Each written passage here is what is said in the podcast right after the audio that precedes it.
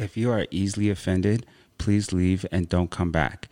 The views, opinions, and statements from this podcast are by no one. I repeat, by no one.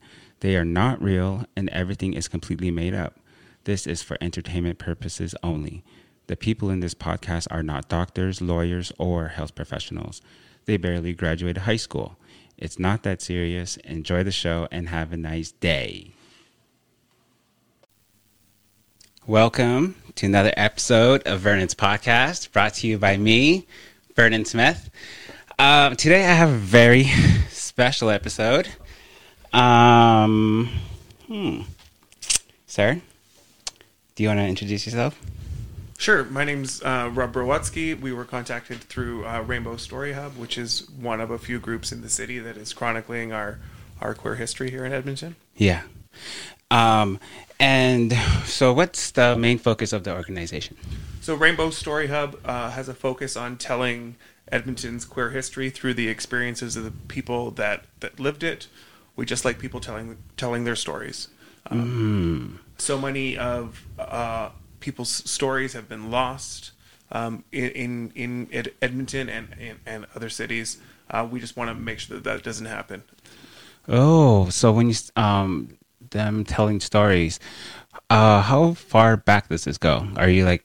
Well, the the organization itself is fairly new. Yeah. Um, Edmonton Edmonton's queer history is as long as as long as the history of Edmonton itself. Obviously, there's al- there's always been queer people here. Yeah. Um, but um, I'm in, in terms of like say What's like the oldest story that you were able to like hear? I mean, we, we, we can go back pretty far. Edmonton yeah. Queer, Edmonton Queer History Project has has stuff back as, as, far as the, the 40s. The the downtown map that Edmonton Queer History Project released uh, last year um, talks talks about uh, uh raids on, on theaters in, in back in in, oh, in, in, 19, wow. in, in the 1940s. Um, I think I think for what we were kind of prepared to do here, we're we're kind of talking more more um, like kind of like a history of Edmonton gay bars. Uh, the earliest gay bar in Edmonton opened up in 1969, so that's mm. kind of that's kind of where we're we're, we're going to go today. Yes, we are. so what was 1969? 1969. What was the name of it? So the first gay bar in Edmonton was called Club 70. Mm. Um, even though it opened up in 1969, but maybe Club 69 would have been a little bit too risque. um, in 1969, uh, the federal government had just um, partially, at least, decriminalized homosexuality, so the time was certainly right for, for Edmonton to get its it, its first gay bar. There had been uh, venues where queer people had found each other before that, um, movie theaters and hotel bars and such, but in 1969, Club 70 opened. It did not last very long in that first location. The landlords found out that it was being used as a as a gay bar and, and, and shut it down. Oh, um, almost immediately. Mm. Um, it quickly relocated to a, a, a, second location. They kind of broke in and, and got their records and stuff out, um, and then relocated to a second location on 106th Street. And at one form or another, that stayed a gay bar from 1970 until 2012. So for 40, 42 years, there was a, a gay bar in that second location. Oh, okay. So, um, the closing, what? There must be like a lot of history. I wonder what it was like back then. I mean, I'm old, but I'm not that old, so I certainly can't. I can't. I can't. No, I, I, can't, I, can't, I, can't say what it was like. But gay bars, um, in the in the in the 70s they were a private members club you kind of had to know people to get access there's certainly this is predating any sort of internet there was no even print publications so the only way that you even knew that this was happening was by word of mouth mouth so um, but you had to you had to have memberships to get into into mm. into clubs back then for safety reasons because they didn't want clubs just open to the public you had to like get buzzed in like mm. you, people had to know who you were before you could go so for someone um, new to the city or just visiting the city or or someone just coming out, it was it was challenging to access those spaces. Yeah, because they didn't know at all. Yeah. Um. So I would say like I can't believe that it's it, when it when you say it's like illegal before then. So was it what they just like arrest you? Yeah, like, abso- yeah, absolutely. Like um, un- un- until 1969, and that was only partial partial um, decriminalization, right? Like it was still um, in in the in the the 60s and, and beyond it was uh, a, a, criminal act uh, sodomy was a criminal act like or oral and anal sex was a criminal act um, homosexuality was seen as like a mental disorder. Mm. Um, so it, it's very very different back then than it than than it than it is seen now for sure. Oh, I'm so glad I was born like around this time. No, absolutely right. And I mean, like it's it's far from perfect now, yeah. but it's it's certainly it's certainly much better than. What does was. perfect look like to you? Well, I mean, perfect is is going to be a world where people don't even have to come out that mm. that people can just love who they're going to love date who they're going to date just have sex with who they're going to have sex with yeah. um, without anybody and anybody judging. And or without us judging ourselves right? A yeah. lot a lot of there's still a lot of um, internalized stigma and internalized homophobia oh my god yeah. That's what that's what i kind of got this. Yeah. It's kind of like a like a big fuck you, you know I mean? Like right. a kind of like a defiance rebellion kind of a thing. And um it was I was I was like the only one who really cared because when I um, did this, I think it was like two days ago, and then I went to like the mall and stuff, and everybody who like saw it and they're like so like all like happy, like hey, they're like all like cheering stuff. But it wasn't really like that before then. I guess like now it's kind of like they can put a label on it. Me, yeah. me. Mm-hmm. It makes them more comfortable, and they're like, oh okay, he's gay. Good. Yeah, and you know that's that's I guess still a fairly recent development. I know like I was I was growing up in the in the eighties and um, even just which if, if, if a guy had his ear pierced, but if it was I don't remember if it was the right or the left side, but if if it was one side was the straight side and one side was the gay oh, side. Yeah. So if you got the wrong ear pierced, and certainly guys with with um, painted nails, um, yeah. that, that, that was that was atypical. I mean, there was always there was always examples, right? You look at someone like Boy George, who was a huge a huge pop star in the '80s, and this was even before before he came out. But um, he had his nails painted. Yeah. So so people could see representations of of, of themselves yeah. kind of in pop stars like that. But again it was it was few and far between and and that was they, they were not publicly out. So mm. you're like okay well that's kind of like artsy. Yeah. That's theatrical but um it's kind of like, like a rock star thing. It's, it's a rock star thing right? Like, yeah. Um i don't know. Like it's looking back even i remember with like ellen that was a huge thing. Yeah absolutely when she what she came out, she's like, "I'm gay" on People magazine. Yeah, back um, in like '95, was it? Uh, later than that, I think. I think I, I, I want to say like '97. Um, I was living in Lethbridge at the time and working with, with the gay group there, which there certainly was was not a lot. But mm. yeah, that that puppy episode when she came out, yeah, because um, they didn't want to let people know what was coming up, so they called it the puppy episode. Ellen mm. gets a mm. puppy, um, but it was it was her coming out, um, and her her coming out as a character and her coming out as a as an actress in real life, and it was a huge deal, and it did kind of derail the show, and it certainly derailed her career for a while because it was it was still just not generally accepted. Yeah, for like the longest time. Even me when I was growing up, I'm 32, so um, even well, I originally I'm from the Northwest Territories, a small little town called Behchoko, Edzo, and there it was very it was very clear that that was not wanted or kind of mm, look at they people would look at you like kind of like sideways like what are you doing? Why are you acting like that? Mm-hmm. so i learned to kind of i guess suppress it a little bit until i got older and then i moved away and then started to be myself. But um oh, oh but recently um i just actually like officially came out with the po- episode on the podcast, and um, well, everybody around me already knew about it and stuff. So this was just for everybody else. it's been liberating, and um, anyway, so back to um, this clubs, these clubs. So, so this was kind of like a safe haven for a lot of gay people, right? Absolutely, and it, very much they were they were safe spaces. It wasn't like like things are now. I mean, gay bars in in 2023 are still safe spaces for people, but especially in a city like Edmonton, there are so many other spaces that you can just go to and, ju- and you can be yourself in. Um, you could probably like even even hit on someone of the of the same gender, um, whereas you couldn't back then. Like, you can't like, really. Like if, if you went and no. if, you, if you went and got your gay on in some straight bar, you, you were running a risk of being beat up. If you were too noticeably or visibly um, gay or queer in, in the streets, you were running that risk of being beat up. Yeah. Like like you had if you were going to be connecting with people, you had to first know where those queer spaces were, and then you had to had you had to go to them. Those that was your only option. Yeah, that's like I can't imagine just being feeling like you're just um fearing for your safety like all the time. That's insane.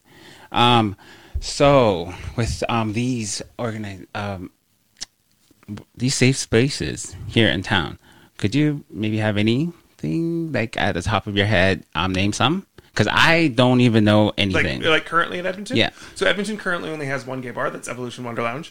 Um, it's been open since 2013. Mm. Um, but Edmonton has uh, has many um, like allied or queer adjacent spaces. Like there's spaces that that have drag brunches all the time, like places places like Campio or or Spotlight Cabaret. Um, Fruit Loop has been um, a pop up organization in the city, putting on events at, at spaces since again 2013, um, and and and still still do that. Places like like Grindstone, places like uh, the Starlight Room. Mm and, and, just taking over kind of queer space, okay, or, or, or, taking over straight space and making it into queer space. Sorry. Oh, nice. So when you say dry events, you mean like they're not? It's like sober.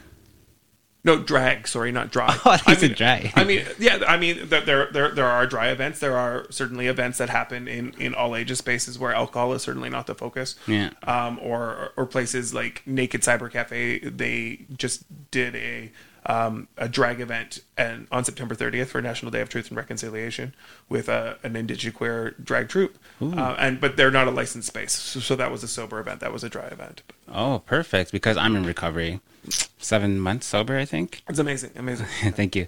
So like I kind of uh, I don't really. There's some things I can't really go to. Absolutely, it's it's super challenging. Uh, I'm 12 years sober after after oh, after amazing many years of of, of of not being sober. Yeah. Um, and I've worked in nightlife that entire time. Um, and I, I know that that's rare, and, and, and that I was I was lucky lucky to be able to continue on my career path without having to like yeah no I just can't can't be around it. But yeah. So like that's like very common in our community, isn't it? Are are you? Well, are you, are you gay? Yes, absolutely. Oh, yeah, I wasn't yeah, sure. No, I, was, I, was, I was like, super gay, professionally gay. Um, I I came out like in the early early mid '90s kind of thing. So yeah, I, have um, been been out and part of the community since since then. Um, and yeah, there's absolutely um, a, a, a lot of substance abuse and addiction issues. That's what I was going to say. Like uh, in our community, there's a lot of that. Um, because it's it, it's challenging dealing with homophobia, whether that's coming from your family or your church or your school or your friends or, or yourself.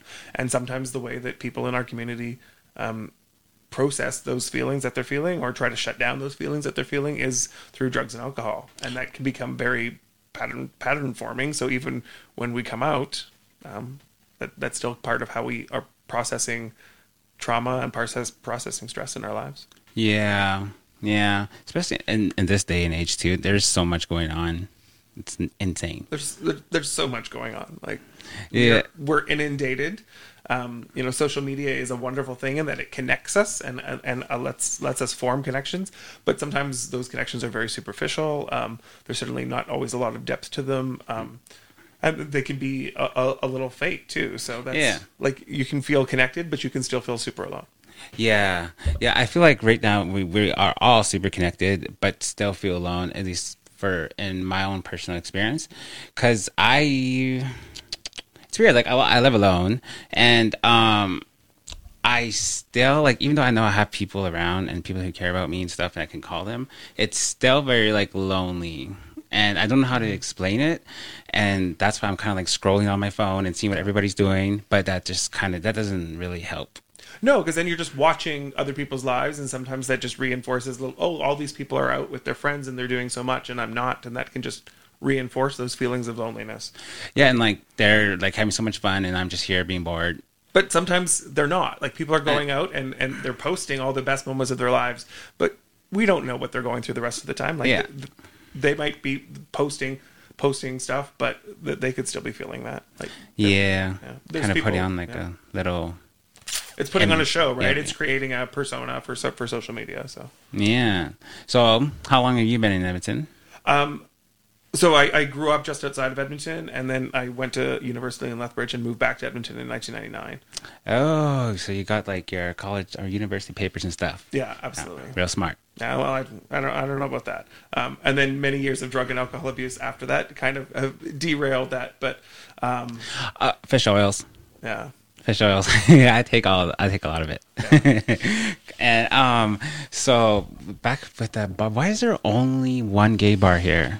So when Evolution opened in 2013, there were three other bars. So Evolution was one of four. Um, um, one of them closed shortly after. Um, uh, actually, it was eight years ago today that the other dance club closed. So Evolution's been the only dance club for eight years as of today. Um, and uh, yeah, I don't know. I think partly it's because um, Edmonton is such a, a, progressive city, but also kind of a, a, smaller city. So where we don't have a we don't have a giant um, community, um, but the people that are like they have options other than other than just going to evolution. Um, there there are those pop-up events. There's a lot of like queer social groups like there, there's queer sports teams like team edmonton. There are those drag events happening all over the city. Um, The city is just progressive enough that a lot of people can just live their live their best gay life without necessarily needing need, needing gay bars i don't even know where to look like i want to be a part of the community like more and you know, just like in person and stuff. But I don't even know. Like, I tried googling it, and then I'm just like, what? Where is like what? What does exactly like happen here? It depends on, I guess, you know, kind of what your your interests are. Like, um, I know like you you had said you're in recovery, so maybe maybe nightlife is not necessarily the way to go. I don't. So if you're into uh, sports and athletics, there's curling teams and swimming teams and running clubs, and um, so there's this umbrella organization called Team Edmonton that um, represents all, all, all, these different sports and athletic groups. Um, they have stuff going on 12, 12 months of the year. I mean, they're they're still alcohol adjacent, I guess, a lot of the events, but I think I think they're less likely to be alcohol centered. Okay. Um, uh, there's uh, the Pride Center of Edmonton, which has been around in one form or another since like 1972. Originally, it was Gay Alliance Towards Equality, and then that transitioned into the Gay and Lesbian Community Center, and then that transitioned into the Pride Center. And they have um, social and support groups too. Right now, they're very inundated with a bunch of queer refugees to Canada that are coming mm. that are that are coming to Canada that are accessing the Pride Center for basic just life needs, but they have um, social and support groups that are meeting there as well. Oh, perfect! I didn't know that. Yeah. What, uh, what about cooking? I like to. I want to like start learning how to cook better. I don't know that. I, I, I don't know that there are any gay cooking groups or gay cooking clubs, but mm. I mean, I mean, start one. I mean, like, like, like, maybe, maybe, maybe talk to the talk to the Pride Center and utilize their social media, or connect with um, like Evolution or Fruit Loop or something that's got big social media, and just say, hey, does anybody else want to do like a cooking class or uh, you know, like like people just need to start stuff, right? So yeah, yeah, yeah, yeah. It's kind of like um, it's a lot of work, isn't it? It's a lot of work, absolutely, yeah. Yeah. So it's just like I feel like everything's just we have to like build it and do it ourselves, and everything that exists, someone had to had to build, right? Yeah. So, um, I've seen certainly a lot of groups that have, have started over the years, and there's a lot of like passion and excitement, and then it is a lot of work, and then so they they fade out and fade out, and but groups come and go. Um, but there are a lot of groups in the city with um, some serious longevity. Curling, the curling group has been around since the late '90s. Uh, the swim the swim team making waves has been around since the late 90s like mm-hmm. i said the mm-hmm. pride center kind of goes back to 1972 imperial sovereign court of the wild rose is a drag based fundraising organization that's been around since 1976 uh, so there's a lot of longevity too but there, there, has been lots of groups that are around for a year or two and then and then kind of fold. The last gay bar that opened up in edmonton was um, pink noise ultra lounge. It opened up in 2018 i think. Um, um, and, and had had only like a six week run or something. But mm. um, so even even businesses just kind of come and go, right? But, yeah. So um, I would say like, um, what like uh, so you're um, what was like what's your like main drive and your main motivations for being so involved in the community? So I wasn't. I was kind of a loner in high school. I was kind of a loser in high school. I was kind of a nerd in high school. Um, and then when I came out, I found a community in Lethbridge where um, we we had something in common. Like like just the just the fact that we were all queer people in a very conservative area um, gave us something in common. There was certainly safety in numbers, and so we kind of hung out together. And I got involved with the gay group there, and I found kind of a, a greater purpose, I guess, to to to what I what I was doing. Like I saw the importance of community building. So when I moved back to Edmonton from Lethbridge, um, all I wanted to do was find a, a gay job. So mm. at the time, we had this um, Edmonton Rainbow Edmonton Rainbow Business Association that put out um, a directory called the Pride Pages, which was like a listing of all gay owned and operated businesses. And so I didn't really care what I did. I just wanted I wanted to work for something gay, um, and that got me a, a, job at Down Under Bathhouse, which is long since closed. But um, through through them, I got involved with with gay bars in the city, and that's just kind of been my career path ever since. Mm. Um, got involved with with, with some, some, groups here, and you know those are that became my friend group, and you know that's just what we do. We, like, so it's just like an interest thing. You just like, want to be involved. Yeah, like I I. I I, I got involved with the community just because I wanted to be involved with the community. So. Yeah, I do too, but I don't know what to what to do. I still still have like a old childhood, but whatever. Um, anyway, so um, he's bathhouse. So is that people just go to like hook up and stuff? Yeah, at the end at the end of the day, that, that, that's that's what it is. It's a place. It's it's an alternative to bars where people could go cruise. Um, certainly now they're kind of like um, all gender, but certainly at the t- at the time that, that I got involved with them, they were it was, it was for men, and it was a lot of like gay, bisexual, closeted men. Um, Edmonton at one point had three of them. Um, most notoriously, Edmonton had uh, the Pisces Spa, which was an absolutely gorgeous bathhouse in the late 70s that got raided by the police. Um, the largest mass arrest in mm. Alberta history. Um, people's lives got completely destroyed by, by that raid. But it, it so that was in, in 1981. It, it kind of galvanized the community. It kind of created um, uh, certainly an enemy, uh, a common purpose that kind of led to um, 1982's first kind of organized Pride weekend, um, mm. as, as, it did in many other cities. That, yeah. that, that that Pride was a response to police overreach, police brutality, police aggression. Um, it's certainly that is not something that's unique to Edmonton, um, but that that is kind of Edmonton's um, Stonewall moment where it's like the community's like, yeah, no, this was not acceptable. Um, the, the, they were just down there at the bathhouse doing their own thing. They were just having a good time. They were mm. not hurting anyone. Just let them live their lives, right? Yeah. So this was just like kind of like a like a pushback, kind of like a response to the police. Absolutely, yeah. Um. So back so that uh, what do you think about Pride today?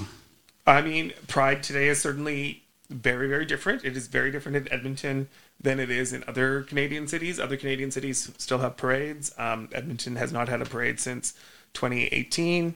Um, it is a it is a very complicated issue. Um, obviously, COVID derailed a lot of uh, a lot of Pride celebrations across the country. We um, at coming out of COVID, Edmonton had two new groups start up: uh, Edmonton Pride Fest and Capital Pride. Capital Pride has, I think, since um, kind of folded. Pride Fest uh, has now put on two years of programming at, at Churchill Square. A parade has not been their focus. Um, I don't know if or when Edmonton will will get a parade, but mm. I mean Edmonton Edmonton has had pride of one kind since 1982. Um, in in 1982, um, in kind of a, like a celebration and recognition of one year since the since the Pisces raids, um, a bunch of community groups in the city, um, including the Imperial Sovereign Court of the Wild Rose, which is still around, um, put on put on a weekend of events, and it just kind of grew ever since. Our first parades weren't until the, in, until the '90s, um, and then there were parades pretty consistently up until up until 2019 when when the Pride Festival Society uh, canceled the parade. They canceled their programming and and then folded during COVID. Oh, this is that. This is a lot of information. that's a lot. That's a lot. Yeah. Yeah. This is insane. I love this. It's like History Channel. Um, so where I would say with like I haven't actually gone to a pride parade myself.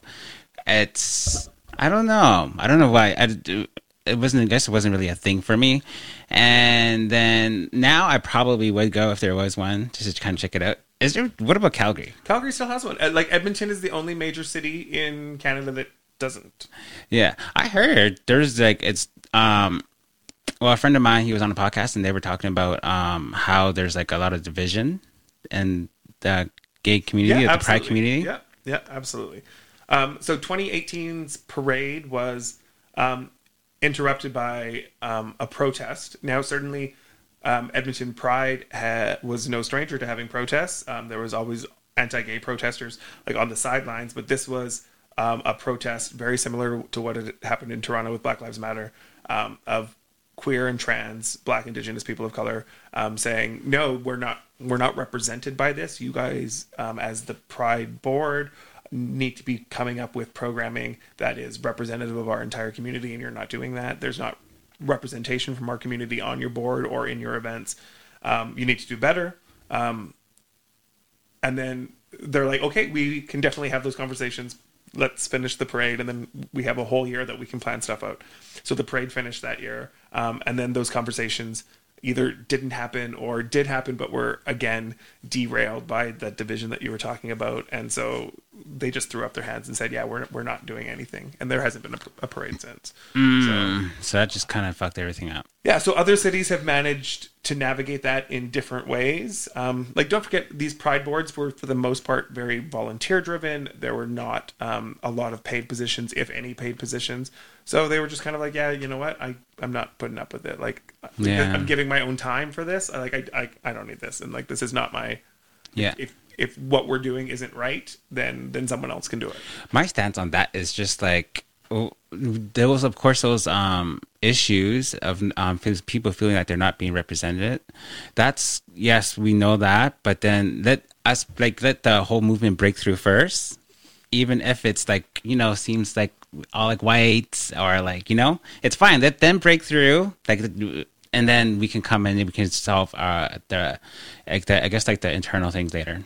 Well, and I think I think that's kind of where the conversation was at. Like like white cis white gays had broken through. Yeah. And, had been broken through for a long time and and still weren't like there there was still all these other groups in our community that weren't having their voices heard and weren't mm. weren't didn't have a platform. Now, I mean, these are again volunteer positions, so all people had to do was volunteer to be on them. But I mean, a, a lot of these communities have pretty significant other other barriers. Like mm. it's hard for them. It's hard for people to volunteer time to be part of um, Pride programming when they are having very real challenges just making their basic basic day to day needs met. Like they're, they're they're dealing with problems in in housing and they're dealing with problems in employment that they're dealing with day to day racism that makes it impossible for them to be expending a lot of energy in, in other ways. So yeah. I mean, it's it's it's a it's a it's a complicated complicated mess. And so when people ask, they're like, "Oh, do you think Edmonton's going to have a Pride parade, or what do you think is going to happen with Edmonton Pride?" I usually say, "I'm like, well, whatever's going to happen, it needs to be." Um, again, very grassroots, very um, community led, but that community need community needs to be led by the groups that are not being represented. So, yeah, like it, if there's going to be a parade, it needs to be um, organized and and led by by queer and trans people of color. Yeah, so everybody's gonna have to put in the work. But yeah, that means everybody has to put in the work. So. That's like, uh, like how I feel like there's how do you get like there's always going to be people who are upset because it's such a huge topic and everybody that has this commonality of being yes and under the umbrella of queer but we're all so so different. Very very different. it's just I don't know. I'm I just kind of just like why can't we all just like get along? It's fine. I mean that would be great. Why can't we all just get along? But I mean that's it's it's it's just never going to happen. Everybody has a different vision of what they think the community should look like and no one's vision is any more valid than anyone else and no one's vision is any more right than anyone else but um, yeah. Uh, like I'm like like just just do it. Like yeah. like you know that's what I say. It's like it's like oh there's only one bar and I don't I don't like that bar. I'm like open up another one. Like yeah. like do do the party that you want to be. Like I've seen so many people they're like oh well I'm not represented in this party so I'm just going to start my own party. So yeah, yeah. that's actually that yeah. sounds like it worked a lot better. Yeah. Yeah. So what's like I would say like um what was like the last big event here that you maybe have went to that you have fun in? Well, I mean, so um, Edmonton Pride Fest had a had a three day event at the end of August where they had um, uh, I think I think it was the first provincial two spirit powwow on the Thursday night, and then they had a '90s night on the Friday night, and then they had um, Pride Fest programming all day on the Saturday. So it was a three day. It was a, still a three day um, Pride programming. So. Mm. Like it was thousands and thousands of people. So okay, I need to start going to these things. I need to find a boyfriend. No, like... well, I mean that's that's a good place to find the boyfriends. But I mean, yeah. there's still a bathhouse. You can find a boyfriend there. I'm like, I'm sure there's, I'm sure there's app still. I'm like, uh, good, good I, I, don't know what the kids use anymore. Good Grindr. Yeah, grind. You know, but I mean, I'd, I'd say I'd say check out um, um, check out evolution, but I know I understand about the the recovery issues. So I'd recommend finding some sober friends to go with first because then yeah. you have that support network of other people that like there's people that go there that don't drink yeah. obviously right but uh, there's a variety of non-alcoholic beverages you can drink from and then there's a lot of people like in recovery that just want to like oh, we still want to go dance but yeah. they, they go together so that they have that support system yeah that'd be nice yeah. and i've never been to a drag show before We've never. Well, I mean, there's lots of drag shows and there's lots of sober drag shows. I feel like it'd be so much fun. Like they, they're, they're, they're a good time. Saturday night there was four drag shows in Edmonton. Just Saturday night there was four shows. Like there's, uh, there's lots of drag in the city. I'm just not trying hard enough, aren't I? Well, I mean, if you're new to the city and you you don't know people to go with, it, yeah. it's a little daunting, right? Like, yeah, I remember one time I was asking my um, sister-in-law to come with me, and then she was just like, "Wait, I'd go ask my my my my husband who's um yeah. her uh, her husband who's my bro- uh, my brother, mm-hmm. and then he was like, no, he's like religious and stuff. So yeah, it's, hard. I mean, yeah. there's um a lot of a lot of indigiqueer drag in the city. There's a there's a there's a troupe that's just indigenous drag performers. So mm. okay, drag. So I every time I think of drag, I think of like RuPaul. Yeah, absolutely. There's and well, the city gets lots of RuPaul queens. Yeah, Canada's got its own drag race now. Edmonton's got their first drag race star on it. Um, Melinda Verga, she's a she's an amazing uh, Filipino drag queen. Oh. She she just had a show on Saturday night. Oh wow! So like like they were stars on the show and then they're here. Yeah, well, so so so there's RuPaul's Drag Race, which is the the the, the main franchise, but Canada's got its own now. Yeah. Who's with judged by Brooke Lynn Hytes, who was on season 10 of RuPaul's Drag Race. Um, and, and, this is the fourth year of that, and Melinda is the first person from Edmonton that's on it.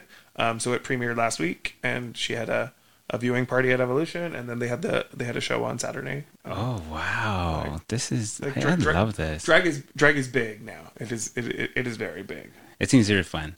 Well, it, it, it's a good time, right? I see that like on TikTok, yeah. uh, like they're all over TikTok, and yeah. it's just so funny. Like they're they're like clapbacks. They're just yeah. iconic. I love it.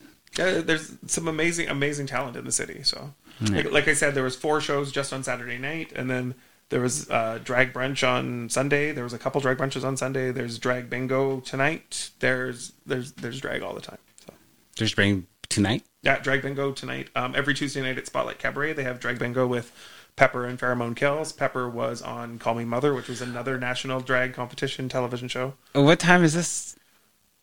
Uh, I need to go like in seven o'clock, I think. Like, oh, like... okay, that sounds really fun. Um, so your thoughts? Um, battle for the rights of the queer community. What was and what what does that even mean?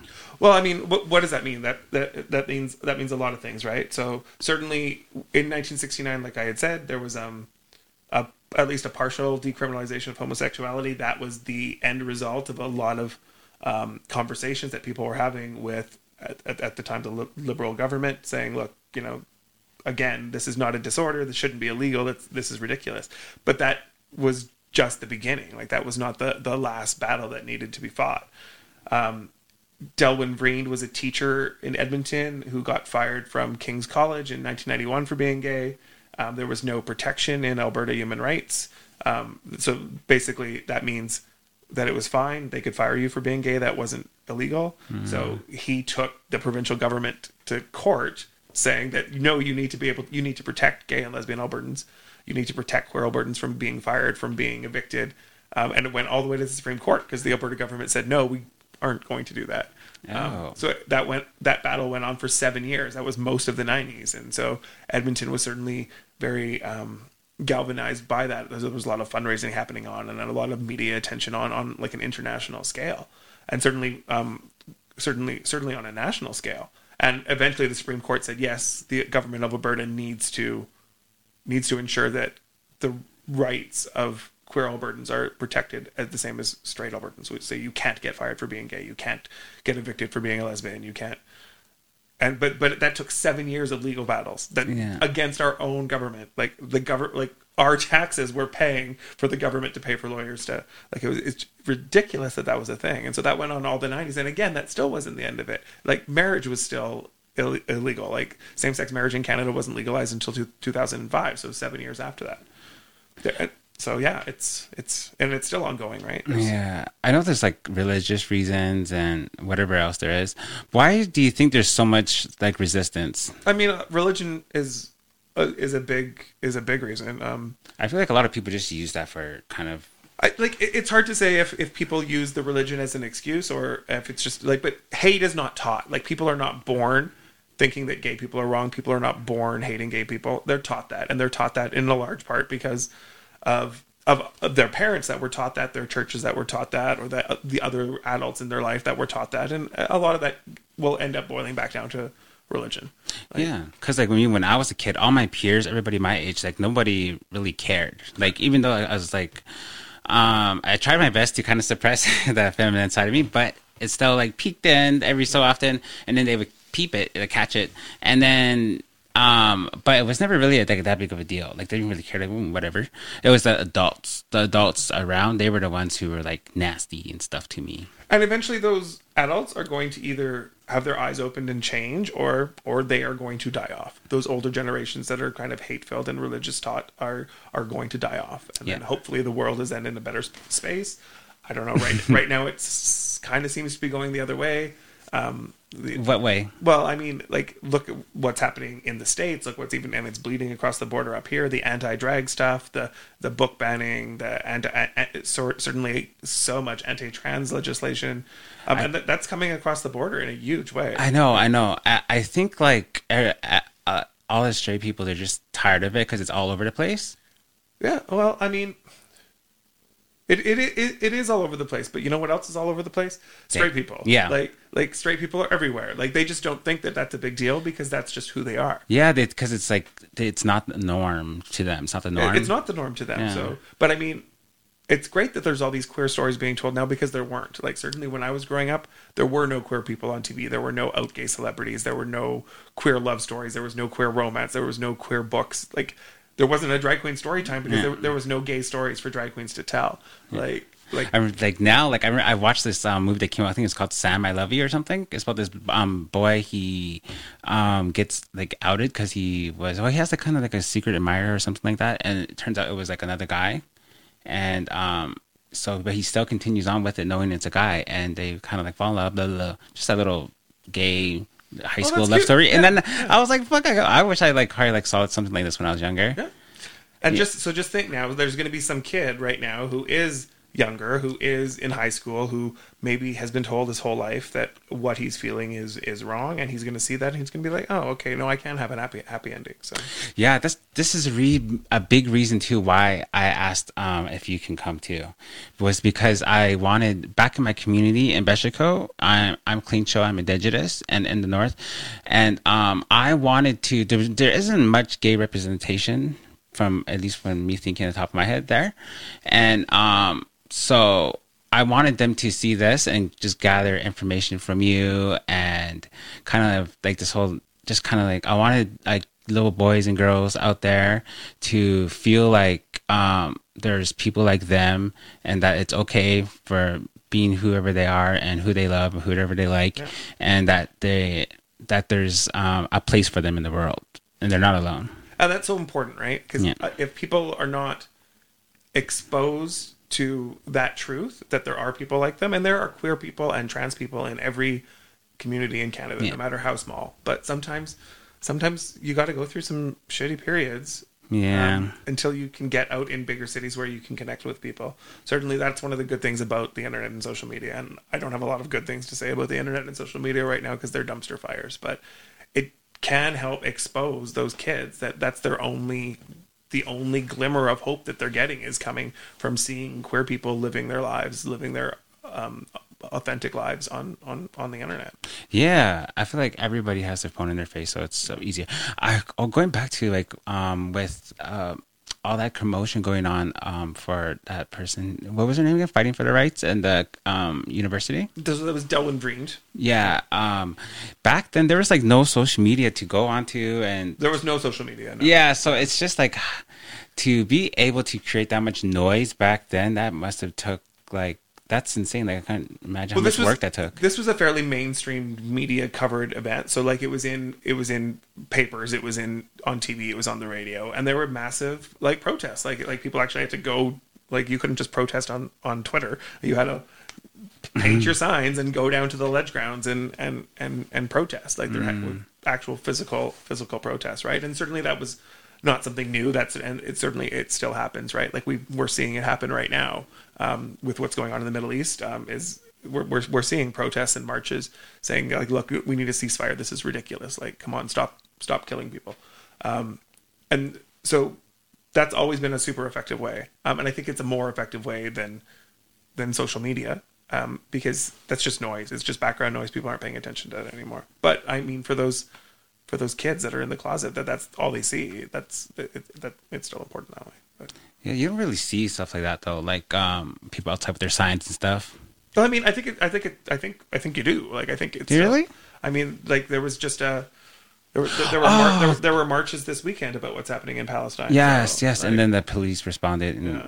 kind of yeah. Like, like it's it's I mean less and less, but I mean like we just had six months of a actors strike and a writers strike, and they were out like outside marching with signs. Oh, so like yeah. it, like it still happens. It's just I think if it's not something that we're particularly connected to, we're not paying attention to the issue. So, yeah, because there's too many issues. We can't to do, yeah. We, we, can't care about everything as much as we might want to. It's like but. an overload of stuff. Because like back home from where I'm from, there was a wildfire, mm-hmm. and then there was COVID before that, and then yeah. there's just with me and my addiction issues and stuff. So it's, there's a lot of things and podcasts. So it's a lot of shit going on. There's a lot going on, right?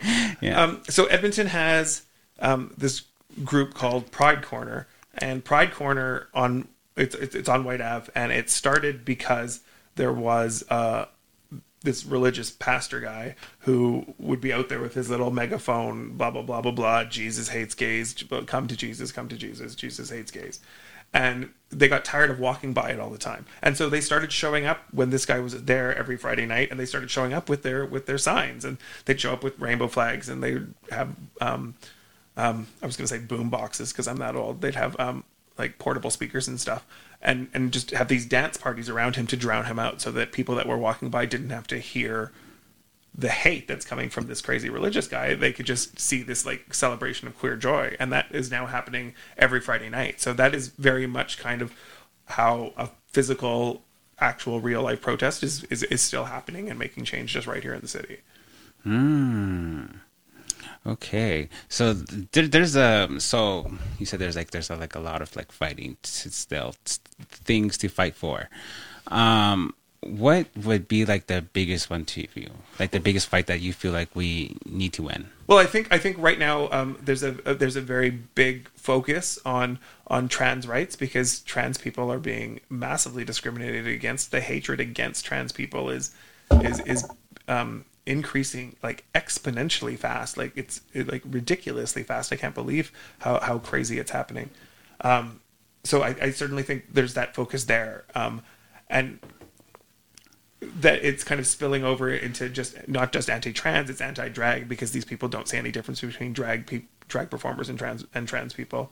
Um, and certainly it's and then it's spilling down into like drag queen story time, which is we don't want kids exposed to the the truth about queer and trans people. We don't want kids to know that queer and oh it's they're too young to know that queer and trans people exist. I'm like that's ridiculous. Some of those kids are queer and trans.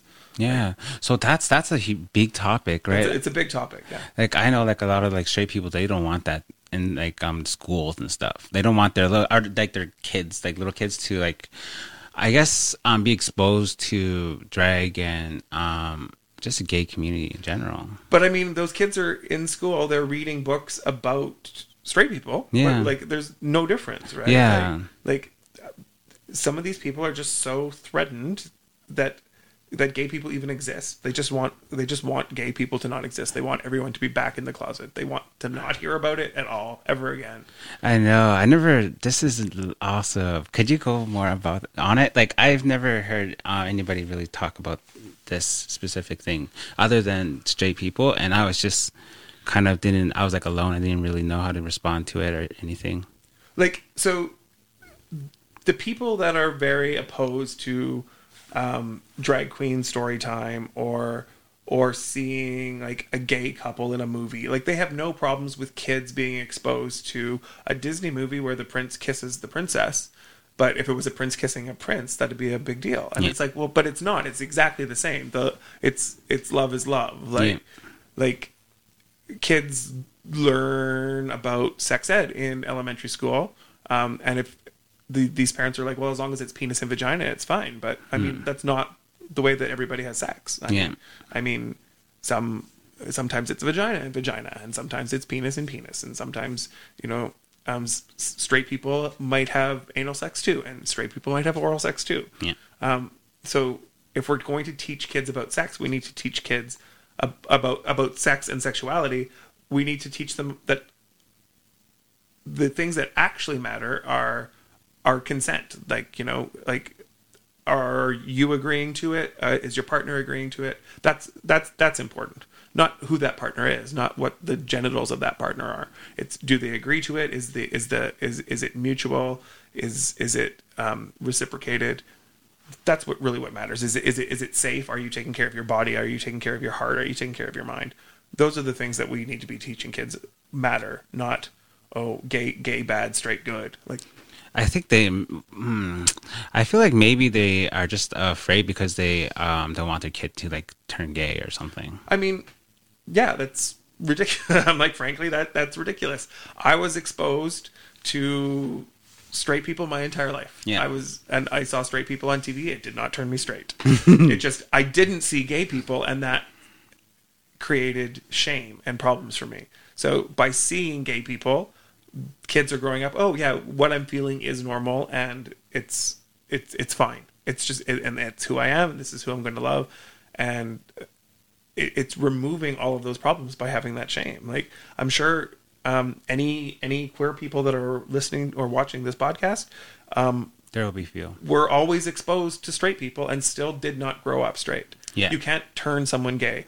It's not it's not a matter of making someone all of a sudden one day being gay. It's just they're suddenly being open about it. They're suddenly comfortable enough with themselves that they can say, "Oh, I'm gay," and that doesn't mean that they were straight and all of a sudden they're gay. It means that they were gay and didn't know it, or gay and couldn't accept it, and now that that's the difference. Yeah, or do you want to show it or something? Yeah. They're scared for some reason. So, do you think that um, people are born gay? Absolutely.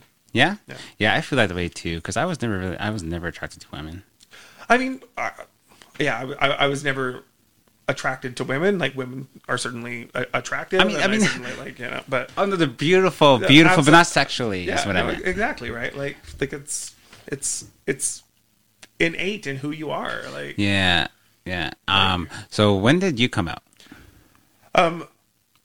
Like basically 1993 is kind of when I started coming out. It was, was it was a really slow process. Like I just told a couple a couple of my friends and um one of them was fine with it and one of them was okay with it and one of them was not good with it. And i'm like okay i'm going to stop telling people for a while. And but it was so freeing to have just told that one person. Mm. and and because then it was the first time i'd ever said it.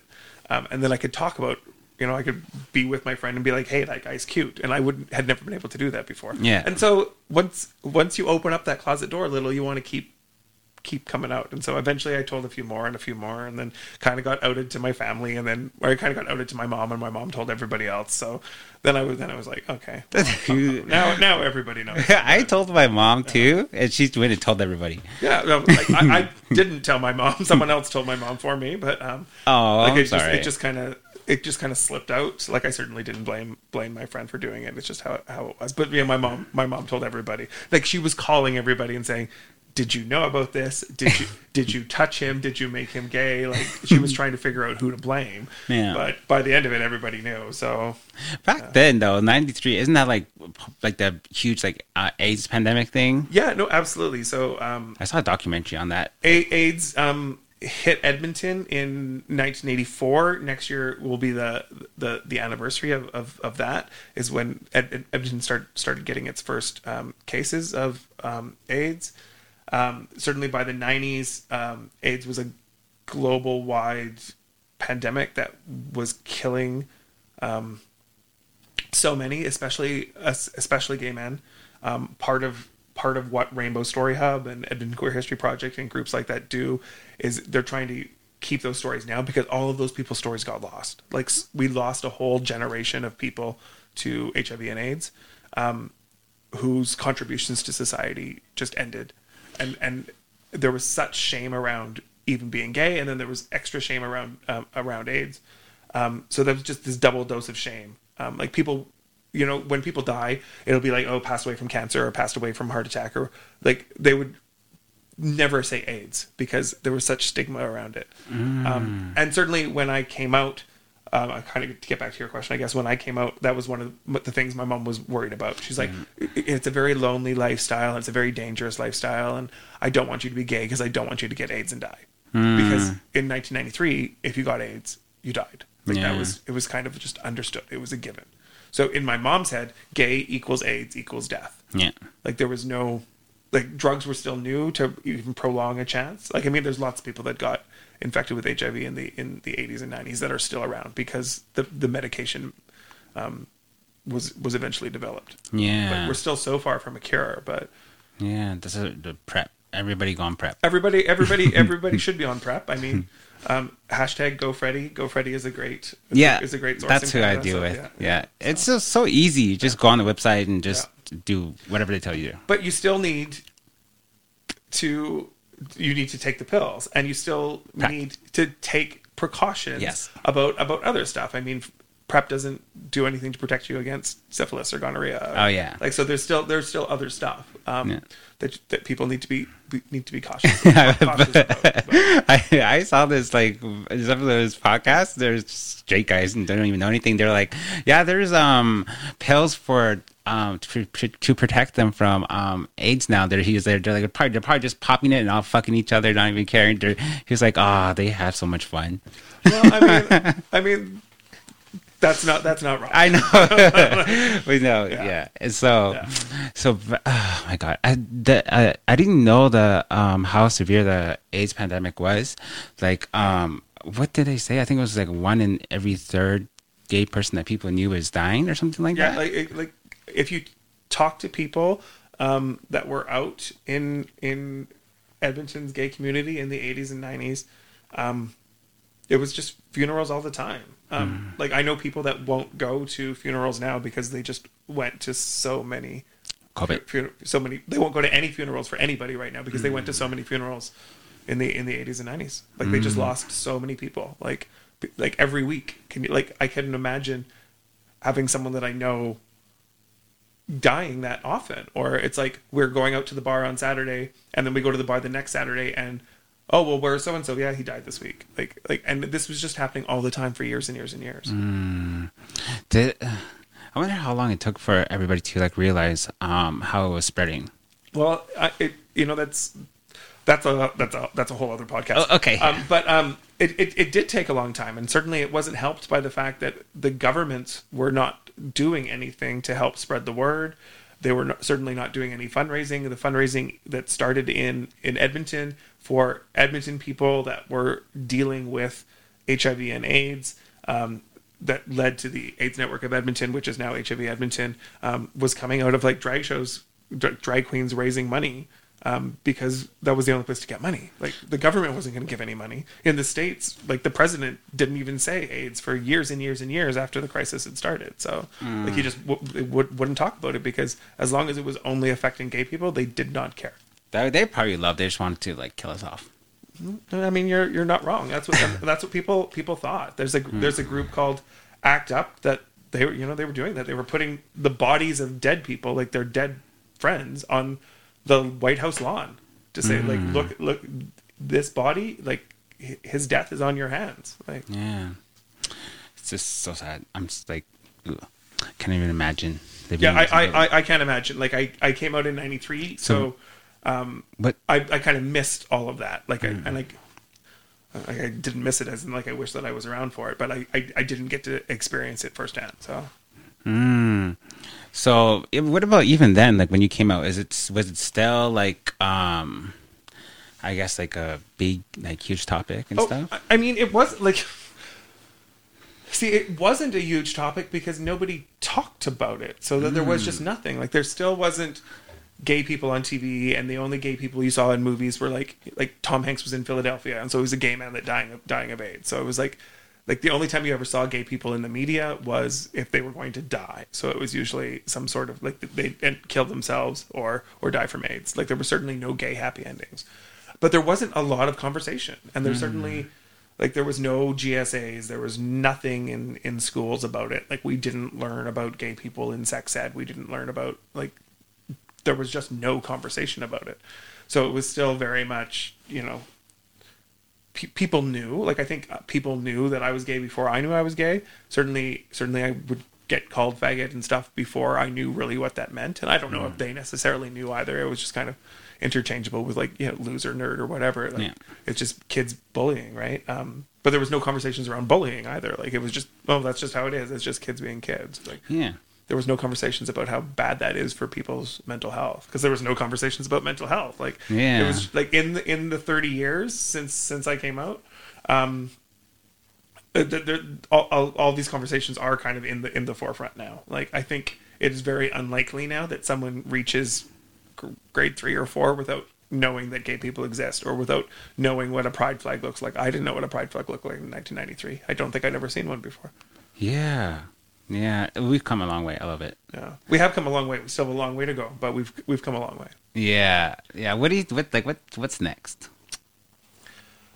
What I mean, I, I, don't, I don't, I don't, I don't know what's next. I think really, like as a as a community, our focus really has to be pushing back uh, against um, this religious right that's just on the rise. These like Christo fascists that are t- taking over our politics and our courts, and um, certainly um, in in Alberta, like they're they're running the province right now. Yeah. Um, we we just need to really be holding back, holding our own against against that, so that we don't we don't regress completely.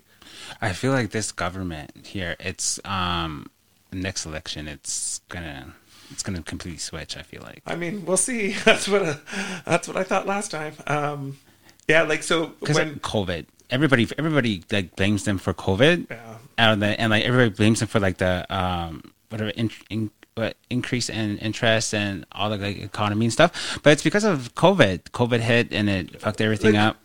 COVID COVID changed the world, right? Yeah. So so everybody's I, blaming them for it. We'll see. Well, we will see what happens. I know that there was that brief window from 2015 to 2019 when we had a NDP government in charge, and it it felt like okay, the tide is turning. Even in Alberta, we've got a progressive, forward-thinking um, government now, and and things things are things are good. We have a government that's not just gay accepting; they're very like queer affirming, and and it's it's who they are, and they want to make sure that there's queer representation and trans representation and indigenous representation in in in their government, and then. Mm-hmm.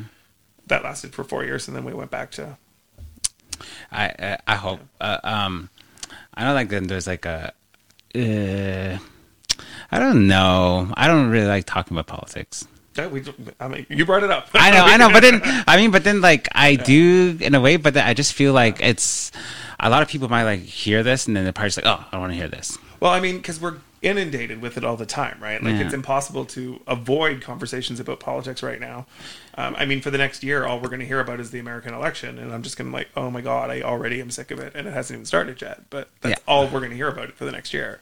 I um, what do you think about too? Like on Facebook, don't aren't they like like shadow banning and um getting rid of like accounts and people who are like talking about politics and stuff? Like they, I remember there was um I think there was like one of my posts or something. They mentioned they said something about like voting or whatever, and it was just a repost. It wasn't even mine. And then the Facebook took it down. Yeah, um, social media has some weird rules for sure. So yeah, I mean, like Facebook won't share any news at all right now because yeah. because anything news related they you, you you can't see on Facebook or Instagram.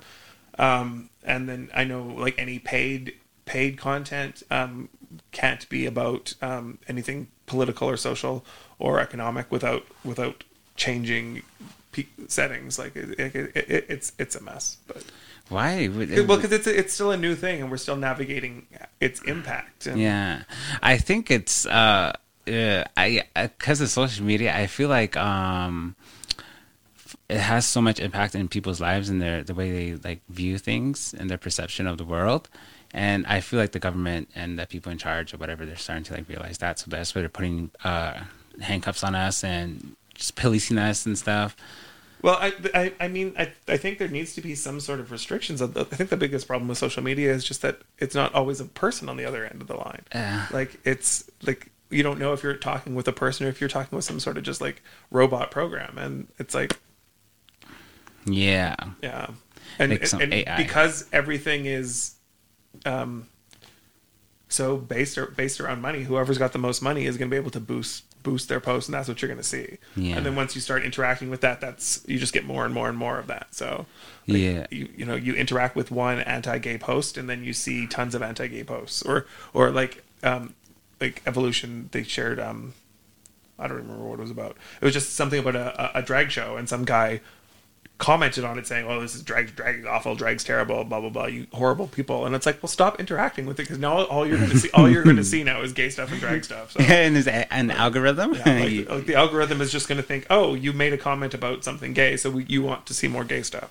But oh yeah, so there you go. If you're straight and if you don't like seeing gay stuff, don't comment on it. Just don't comment. Yeah. just just let people live live their lives. Right. Yes, like, exactly. Like, it's not even that hard. Like yeah. there's shit I see all the time. and just like. Eh, that's a little annoying, but then I move, keep moving keep forward. Scrolling, yeah, keep scrolling. I mean, there's there's 10 more new posts while you were yeah. reading that one, so just keep scrolling. Yeah, I feel like it's like a like an emotional intelligence kind of a thing too. I feel like they they are just like so concerned with what we're doing, and it's just like it has nothing to do with them really. Yeah, no, absolutely. It's that's and that's what it comes down to. And now they and they know that now, so they're engineering that kind of rage and they're engineering that outrage because that's what gets people clicks. Like if yeah. we if we piss you off, then you're going to comment on it, and then mm. If you comment on it, then you see this ad, and then we get money. Like mm. so, they're so a lot of social media is just deliberately out to piss us off. So since we're on politics a little bit, um, the right, they're what, what are, like they're based off of like um, traditional values and family, eh?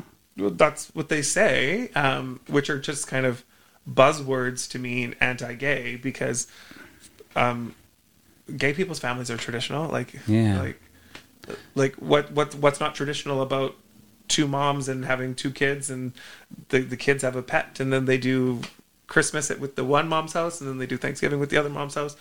You know, that's sounds pretty traditional. Like that's yeah. It's just because it's two moms and not a mom and a dad, then that's not not traditional. Like again, it's, it's just coming out of this religious upbringing that they have that they think straight is better when yeah i don't know it's so confusing no. but not really though because i just kind of just do me i mean at the end of the day i think more we'd be better off if more people just i'm just going to live my life um, authentically and i'm going to live it in a way that i'm leaving the world better than i found it and if everybody just did that maybe we'd be better off but yeah.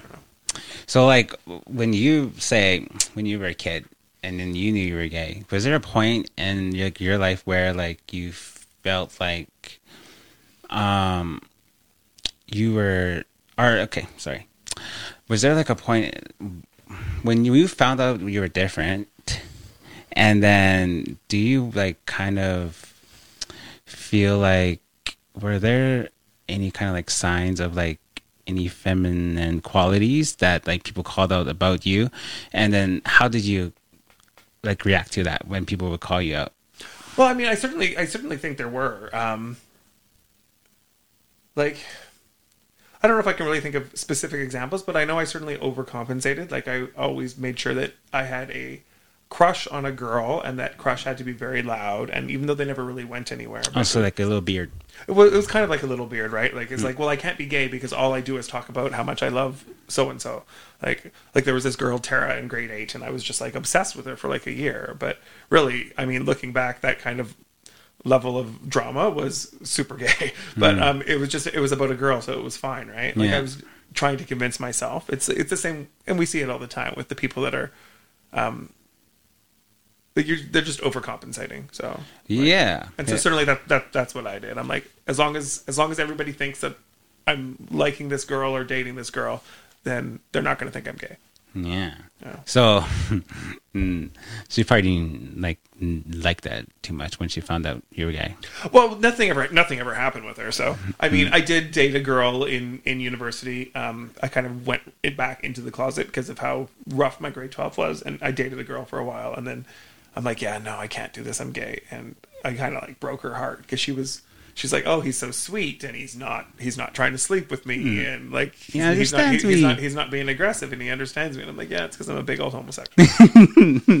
Is that? do you think that's the reason why they like women always say things like, "Oh, like gay guys um, are like the better ones" or something? Well, I I, I think I think that's true. I guess to an extent. Like I think I think they're I think those women are um, responding to the fact that gay men are maybe more in touch with with their feelings or more in touch with their feminine side or because they're not getting that pressure. Certainly there's lots of straight women that love going to gay bars because they're not going to get hit on and harassed. Hmm. Um, I mean, there's lots of asshole gay guys too. So I mean, I, like maybe it's just men that's the problem, but um, yeah. Uh, so was there like anything in particular when before you coming here that you wanted to talk about? Well, I just kind of wanted to see. I, I didn't know um, where you wanted to take the conversation. Like certainly everywhere, um, everything. Like, I mean, so I got involved really with uh, Rainbow Story Hub and Queer History Project um, over the course of uh, the pandemic because um, there was nothing else to do. Um, so certainly I had um, a connection to it. But like I've worked in Edmonton gay nightlife for 25 years, so it was those stories are kind of like the stories of my own life. So like Club 70 was the the first bar, and then that became um, Boots, and I Boots was the first bar that I worked at, and I worked at Boots on and off from like '99 to 2010, and then Boots closed and it became Junction, and I worked there from 2010 to 2012 when it was open, and I uh, worked at Buddies from 2004 to 2006. And I've been to Buddies. You've been to Buddies here in Edmonton? Yeah. Okay, so yeah, like so, and Buddies closed eight years ago today. Like I was when I was on Facebook today and Facebook memories, it was like, oh yeah, today's eight years since Buddy's closed. And I'm like, oh, that's that's sad. Like that was the last time there was two dance clubs in the city. I didn't. Uh, I was like in the closet still though, yeah. kind of. So I couldn't like really be myself, and I was there with like straight friends and stuff. Yeah. And so uh, I remember just like trying not to like. It's hard, hey, the first time that you're in a gay bar. Yeah, yeah, yeah. Especially if you're not ready to be in a gay bar yet. Yeah. Like, I don't really remember the. I think the first gay bar I was ever at was the Roost, and the Roost was open 2000 or 1990, 1977 to 2007. Um, I was there probably 1997 or maybe 1996 was my first time there. I don't remember anything about it. Like, hmm. like it was just it was too much. Like, yeah, like it was, it was, There's just too much going on, and I was just very distracted. And... the, do you think like the culture back then was like different? Like I feel like now everybody's just so on their phones, like in the bars and stuff. Oh, I mean, yeah, there, were, there were no phones in in 1996. Um, I don't know. I don't know what like I don't know what we did. I think we actually had to talk to people. Yeah. like like like the dance floor now. It's quite often, and people are like on their phones dancing, like on their phones while they're dancing. And like back then, it wasn't. So there was maybe a little bit more hands up in the air. Woo woo. Um, yeah, it's it's it's very different. Um, mm. Like it, it, the internet and smartphones. It changed cruising. It changed gay bars. It certainly kind of did away with bathhouses. Like because then you just have a, a hookup app in your in your in your hand. Yeah. Right? So you don't necessarily need to go out when you can just order in a guy off the internet, like it's like you're ordering in pizza. Like, mm. which is like uh, on Grindr, I say like there's like a lot of um, they are very selective on there. I mean, it, it so if you look at it kind of like if you're ordering like skip the dishes you can order exactly what you want to eat yeah it just it just like so you can just check all, all these boxes, but people aren't finding like they're missing out on so many connections with so many people, and it's so much easier for people to be assholes on mm. apps like that because um, that's kind of where the whole like no fats, no femmes, no Asians. Like no, I don't, I don't want, I don't want to date anyone that doesn't have a perfect body or blah blah blah blah blah. Like it's it's ridiculous, and you're missing so many connections with people. And if you see people in real life, then it's much harder to be like a mean gay to them because um, you can immediately see the reaction. Whereas if you just send someone a bitchy message on Grindr, you don't see how much it actually hurts their face. Like yeah. you're you're not seeing that, right? Yeah. Um, so I mean, those are super problems. And I'm not saying that people are are not mean to people in person because obviously they are, and people are still racist when they're cruising in person, and people are still sizist and and whatever or ageist when they're cruising in person. Um, But it's just it's easier to do it on an app. Yeah, and I feel like in our communities, it's really like pre- like prevalent again too. I'm not prevalent. Is that a word? Yeah, yeah, prevalent. Yeah, prevalent. Yeah. yeah. I feel like it's it's kind of just like common in a way. Like they would just openly say it and stuff. They do openly say it. I don't know. See, I don't. I, I sometimes I forget straight people exist because I have been around. Gay, I have been around gay people so much over 25 years. So I don't know if straight people are any better. Um, like they're probably just as bad. I'm sure. I'm sure straight men are just as like no i want my woman to look like this. She has to have this color hair and her boobs have to be this big. I'm like i don't know. I'm, I'm not i'm not a straight guy. Um, or and i'm sure women are like the, the same too. Like i want a, i want a guy that's got a six-pack and i want a guy that's blah blah blah. I want a guy that the guy's got to be six foot three with tattoos. It's yeah. like like i'm sure everybody's really specific but i mean the more limits we place on who we allow ourselves to be attracted to or even just to be friends with like we're limiting the experiences that um we're we're allowed to have like mm. the hmm. if we let ourselves interact with people outside of our perfect little bubble of this is what we want then then we get exposed to so many more types of people and so many more stories yeah and you can like learn something too. Absolutely right. That's how, that's how that's how we learn is by getting exposed to to to other people. Like who knows? Like maybe maybe one of my best friends would be like four foot eleven, but I don't know because I'm only looking to I'm only looking to meet people that are five foot three or what you know. Yeah, I also you like shark eyes. No, well I'm like I don't I don't know. Like I'm just using that as an example. Like, okay. we, we, we we all love short kings. So yeah, yeah. we all do. So what what. I don't know. I feel like there's like so much labels now. I just go with just gay. There are a lot of labels. Um, that's certainly challenging. Like I know there's lots of conversation um, around like the acronym. Um, when I when I came out, it was very much just like gay or lesbian. Those were your options. Like even Edmonton, the, it was the Gay and Lesbian Community Center, which uh, you know, like right away is eliminating bisexual people. There was a different understanding of of trans, and there was certainly no um, conversations around people that are asexual or pansexual mm. or all the different types of sexual that, that exist now. Um, th- there was not two spirit as part of part of it. So I mean, the, the, acronym grows and grows and grows, and the more letters that you try to include, the more identities that you try to include by adding their letter onto the the acronym, the more that you need to do. Like it's it it it's gone a little bit too far. So I know a lot of people just go with queer because of that, or I mean the the the the far right kind of makes fun of it and calls them the alphabet people, but I'm like, I don't know, maybe that's not so bad. I'm like hmm. the alphabet community or the the rainbow community or the pride community or however you want to do it, because like two S LGBT T I Q Q A A yeah, it's a lot PB like it just it, it starts it's it start like even when I'm just saying it, I'm like, okay, it, it sounds a little silly. I'm gonna start saying queer too because I get like right. I tongue tied like queer is a good way for when you talk about the community, but I still like I don't define myself as queer. I still say that I'm gay. But, yeah, I'm same. Yeah. I don't know. Like I remember finding out about Two Spirit for the first time, and then I was like, I didn't know what it was. I'd never heard of it before, and um, but I it does that's doesn't seem like me. I don't think so. I don't know.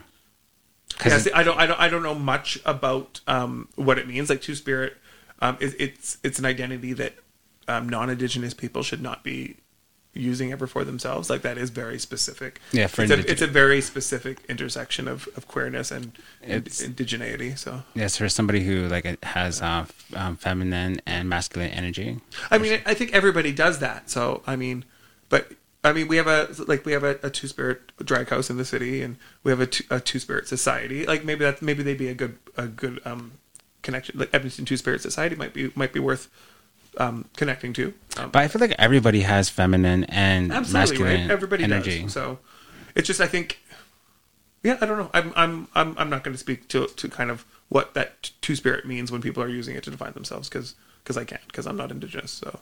Mm. But hmm. but you you were you had asked earlier about about groups in the city and there is Edmonton Two Spirit Society which I um, had not and they and they do a whole bunch of programming as well so um, yeah. and and certainly um, I think you're going to find a greater respect for for sobriety and recovery and and dry events in, in there. So that might be a, a good a good way to access some community. Yeah. So you, as a, a gay cis man, yeah. Um, when is it? Do you find that like um, since you're around um, the gay community, uh, you just said that you're surrounded by everybody for like 25 years. Mm-hmm. Um, do you see like a difference in how you're treated than say maybe somebody who's indigenous and queer? Oh, absolutely right. Like I'm, I'm, I, am i am i am white. I'm cis. I'm, I've, I've got, cute, I've got, I've, I've, handsome. uh, you know, but like middle aged, you know, business owner, and so it's like like I've got I've got a lot of privilege working for me. So I mm. certainly I certainly I certainly see a lot of people go out for um, like a night out in a space and and they don't have that. Like they're mm. either they're not white or or um, or or you know they they're or or they're fat or they're disabled or or there are so many so many other things that I mm. mean, um, judgy people going to judge, and yeah. and they shouldn't. Um, and I certainly, I certainly try to live my life without judging people based on based on those um, characteristics. But I know that that's not that's not always something that I would succeed at doing, and I, I certainly know there's other people that don't even make the effort. Um, yeah. But we're we're raised that way, right? And then certainly we come out and we're inundated with only smooth and toned bodies are are pretty, and I'm like, that's just not true. No. Or you know, it's uh, yeah, it's it, it's a mess. But I'm certainly aware of of the privileges that I have. And, yeah. So you being aware of your privileges, um, do you think that like is that like a fight that you would want to have, like trying to get um um, get the straight people to see um, us like everybody else who isn't like you to like kind of treat us equally? Well, I I guess for the most part in my life, I'm not fighting with the straight people. Mm. I'm, I'm I'm trying to create space for those other marginalized groups in in in the queer community. I'm trying to get other queer people mm. to just um, be nice to other queer people. Like mm. it's like okay, let's all get along, and then because I'm like we have we, the, I'm not saying the straight people are the enemy, but like we have very real enemies out there. We have like far right conservative people that would rather we just didn't exist. We have a real enemy. We don't need to be fighting amongst ourselves. So yeah. let's you know let's give platforms to the trans community. Let's give platforms to indigenous and two spirit performers and people in our spaces. Let's let's create programming for BIPOC people. Like let and that's what we try to do with I, I mean so evolution is it's like it's a white owned um, club um, like so cis cis white owned but um, I think certainly the space tries to um, try to not tries not to just be for cis white gays like a, a, lot of the programming in the space is like like this Friday we have a, a sapphic drag show so it's all it's all lesbian women loving women um, performers and mm like last Saturday was an all Filipino cast, and so oh, love that. So it's it's just trying to give experiences for um for, for everyone from our for everyone from our community. Like yeah. every everybody deserves kind of the an even playing field, and so that's just what we try to create. Oh, perfect, great. So it wasn't for people like you, uh, wouldn't be probably this far in the queer like kind of world. I feel like. I, I mean, there's there's so many people that um, have helped get um, me to where I am. There's certainly so many people that um, have helped get Edmonton um, and the rights of queer Edmontonians and queer Albertans and queer Canadians to where they are, um, and people that I'm like privileged to to call friends and people that are are still very active in our communities, like Michael Phair um, was Edmonton's first out gay politician. But he, who? Michael Phair. Michael Phair. Um, and but he's been he's even ten years before he was a politician. He was an advocate um, in, in our in our community. He was one of the people that was arrested at the Pisces Spa raid, and he it was around his kitchen table that the AIDS Network of Edmonton kind of formed. So he was an active um, um, person in, in in the early years of AIDS advocacy and in the early years of Pride, and then he went on to city council um, and was a, a, huge advocate for trying to get Pride rec- recognized by the city. And he's still working with with groups like Edmonton Queer History Project and Rainbow Story Hub. He's working with um, Aging with Pride and Edmonton Pride Seniors Group to try to get a retirement community for for aging um, gay and lesbian Edmontonians. Um, and so people people like him, people like Darrin Hagen, who was a drag queen and playwright and actor who took drag out of gay bars and into the fringe and and carved a niche for or car- carved a, a, a, huge area for queer art in in the city. Um, are people that I worked with through the Imperial Sovereign Court of the Wild Rose, like people like Ron Byers and Jim McBride, and um, who have been business owners and and advocates and and storytellers and party throwers for for my entire life and that I'm so mm. I'm so blessed to have known and to have learned so much from them. Um, I realize that those examples are all also cis white, but um, it's that's just, that, that, that's that's that's your life. That's that, your experience. That, that's my life and that's my experience. Sadly, um, especially when it comes to Edmonton, and and there are there are many um, non cis white male male people, but I mean there is still a predominance of them because that's what Edmonton was for so long. Yeah. Like, and and those people did have the privilege that, that they could. Um, they didn't need to focus so much on the day to day living. They could just focus on on what they're going to do to, to, to make things better. And hopefully, they when they were making things better, they were taking down gates that made it easier for for BIPOC people, for trans people, yeah. to to become part of those greater conversations. Yeah, yeah. I don't like how like um I feel like like like the far like left and stuff it's very like um they make people especially um white people feel like they are like bad because they're not because they're white. It's like no. And then they make you feel like um like you are doing something wrong and that because you're like not like fighting for stuff that they believe into like I, I i i get that. I get where you're coming from. I certainly like i certainly see a lot of people that that see see that very similar. I think I think I think it's just it comes down to please what what they're saying is please recognize that the fact that you're white, the fact that you're cis, the fact that you're straight, or the fact that you're male, or the fact that you're able-bodied, like you have advantages that not everybody has. Yeah. So acknowledge that, and then don't make it harder for the people that don't have those same advantages as you. There you go. That's yeah. perfect. Like that's, but that's just hard to say in a tweet. So, so, so, so, so, so, that ends up being like, oh yeah, white people are horrible. Yeah. Um, but that's not like that's not helpful, and and that's not really what I think most people are saying. Like, there's probably some people that are just like, yeah, white people are horrible, and I mean, certainly there's some days that I look at what's happening in the world and I'm like, white people are horrible, but um, like I, like it, it, all the issues are more complicated. yeah, that, right? it, so, always is. Yeah. And it's just, um, I, I think that people need to do more more research and stuff. And I, it's, it, I really love that you said that because there's like a lot of rooms that like even I can't walk into, and um, but then just leave the door open a little bit, a little crack open when you walk through, and then maybe I'll be able to walk in Ab- too as well. Right, like like there shouldn't be any any doors. There shouldn't be any gates. There shouldn't be any barriers. But mm. that's, that's, that's one day. That one one day, right? That's so that's what we're working towards. So it just if everybody keeps tearing down doors and tearing down gates and and having uncomfortable conversations um, like people have to be willing to have uncomfortable conversations and a conversation is not just one person talking it's one person talking and then that same person listening and listening and learning and taking what the taking what they're told, even if it's uncomfortable or hard to hear, and and becoming better. We can all become better people. Hmm, yeah. So just learning. Um, oh crap! That just save me. Hmm.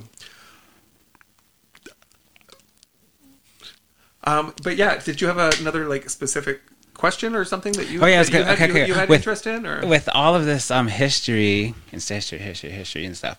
Um, I hope you're recording that. Are you? Yeah, no, that and, that, and that's the whole point, right? So, um, Edmonton Queer History Project has been around since basically like 2015 um, or 2014. It kind of started at the day, and now it's based out of MacEwan. Um, they released last year a downtown walking map that's got um, like you, you can take take this little walking tour around downtown of all these places like businesses or or where groups had their their meetings or like you know uh, this was a lesbian bookstore and this was these this, these were some lesbian architects and here is one of the first places for the gay alliance toward towards equality or this is where the early prides were. Um, and so there's write-ups on them and they're very like very like in depth, well researched, um, and then there's links and and footnotes for people that want more reading. Rainbow Story Hub kind of takes the exact same stories, but from a different side. We just want to hear from from the people the people that were there and like this is what the experience was like for me this is this is kind of where i was coming from and this is what what we did and this is how we how we changed it i know one of the things that rainbow story hub is releasing next week there was a magazine that came out 1993 to 2005 called times 10 and it was kind of a it was a printed magazine of like gay news and gay events and stuff and so we're wanting to put together uh, a little write up um, this week to release next week for its 30 year anniversary of it coming out. Um, just talking about what it was like to found that magazine, talk, hearing from the original people, like why did you guys do that? Who was involved? What what was the reception at the time in the community? Stuff like that, right? Because we want this all chronicled and and written down and mm-hmm. stored somewhere, so that in 30 years, if people want to find out about what it was like to be queer in Edmonton in the 60s and 70s and 80s and 90s and 2000s it's it's there. Like the stories the stories are there, the pictures are there. Hmm. I think that would be like um, I want to know like who were like the leaders, the gay leaders, just in charge and doing like ahead of the movements and stuff. I think that would be really um, neat to read about. And and so like people like Michael Phair are certainly certainly one of them. People like Murray Billett, who was really instrumental in the early years of the Edmonton Police Liaison Committee, which was a committee set up to stop some of the problems that the queer community was having with the police. Like the police were raiding parks and arresting guys for hooking up in the woods at parks, and so it's like, okay, just like let's not do that. How how how do we work together and fighting for? See, in the '90s, the fight was to get the police to be included in the parade. um, like that, that. So when when Edmonton police started marching in pride parades, it was a, it was a big victory for these people. That's what they were fighting for. It was recognition from something so traditionally conservative and straight and masculine like the police to be part of this celebration of queerness um, that was a big victory um, mm. the conversation has kind of moved past that now where there's a lot of people that think that that shouldn't be happening that police shouldn't be part of it and that's that's that's a whole other conversation in another podcast too but certainly there, there's so many leaders like that like pe- pe- people like that that um, we need to get their stories told now. Um, so many of them have passed away. Some people from the early years, right? W- whether that's from from HIV and AIDS or whether uh, that's just from from old age or or uh, you know when when when we're going back 50 years. I mean, there's lot, there's lots of ways that people die. Um, yeah, it's just uh, and I love it how like in, in Edmonton here, it seems so like diverse here in a way like you know what i mean? It's you see all kinds of people from all walks of life and they're all here. And with me for like example with me walking through the whole the mall with my nails and stuff and everybody being so like cool and welcoming. And they weren't honestly it wasn't really like that when i didn't have the nails mm-hmm. so i don't know what maybe because like people are so like um uh, maybe it's just like oh like maybe he's cool like he's expressing himself kind of a thing yeah maybe i think like i think like I like I, I like Edmonton. Like I've been here for 25 years. I don't really have any interest in, in leaving. I think it's a very um, accepting city for the most part. I mean, like every city is going to have its problems or or areas where it's maybe less accepting. I think it's I think it's very accepting. I think Edmonton has got a really strong um, arts and theater scene, and it's very strong culturally city. So and that is obviously going to be linked to a lot of like queer people because queer people are super creative. Um, and then the people that work with those queer people in that, that arts and theater community are going to be exposed to queerness and be like, oh, okay, yeah, no, that's fine. Um, mm. th- th- those people are fine. They're they're talented. They're hardworking. They're they're funny. Some you know, they're evil. They're mean. They're whatever. But they're they're, they're the same. Like yeah. we're we're all the same. Yes, we all got our like our advantages and disadvantages, pros and cons. Anyway, uh, so I think um, will you come back again some other time? I mean, yeah, like I think I hope.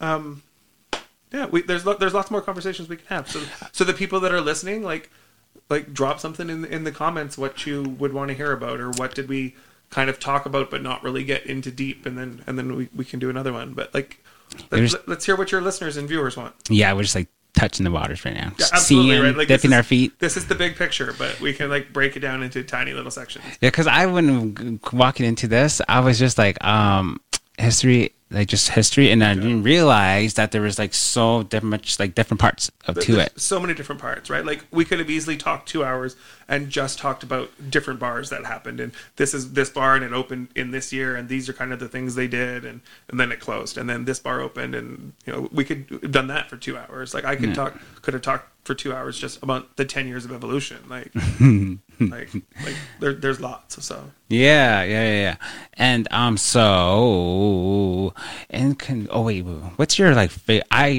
what's your favorite like gay book? Oh that's so hard. I just read i can't i can't, I can't do favorites because there's too many but i just finished um it's okay, called, top five.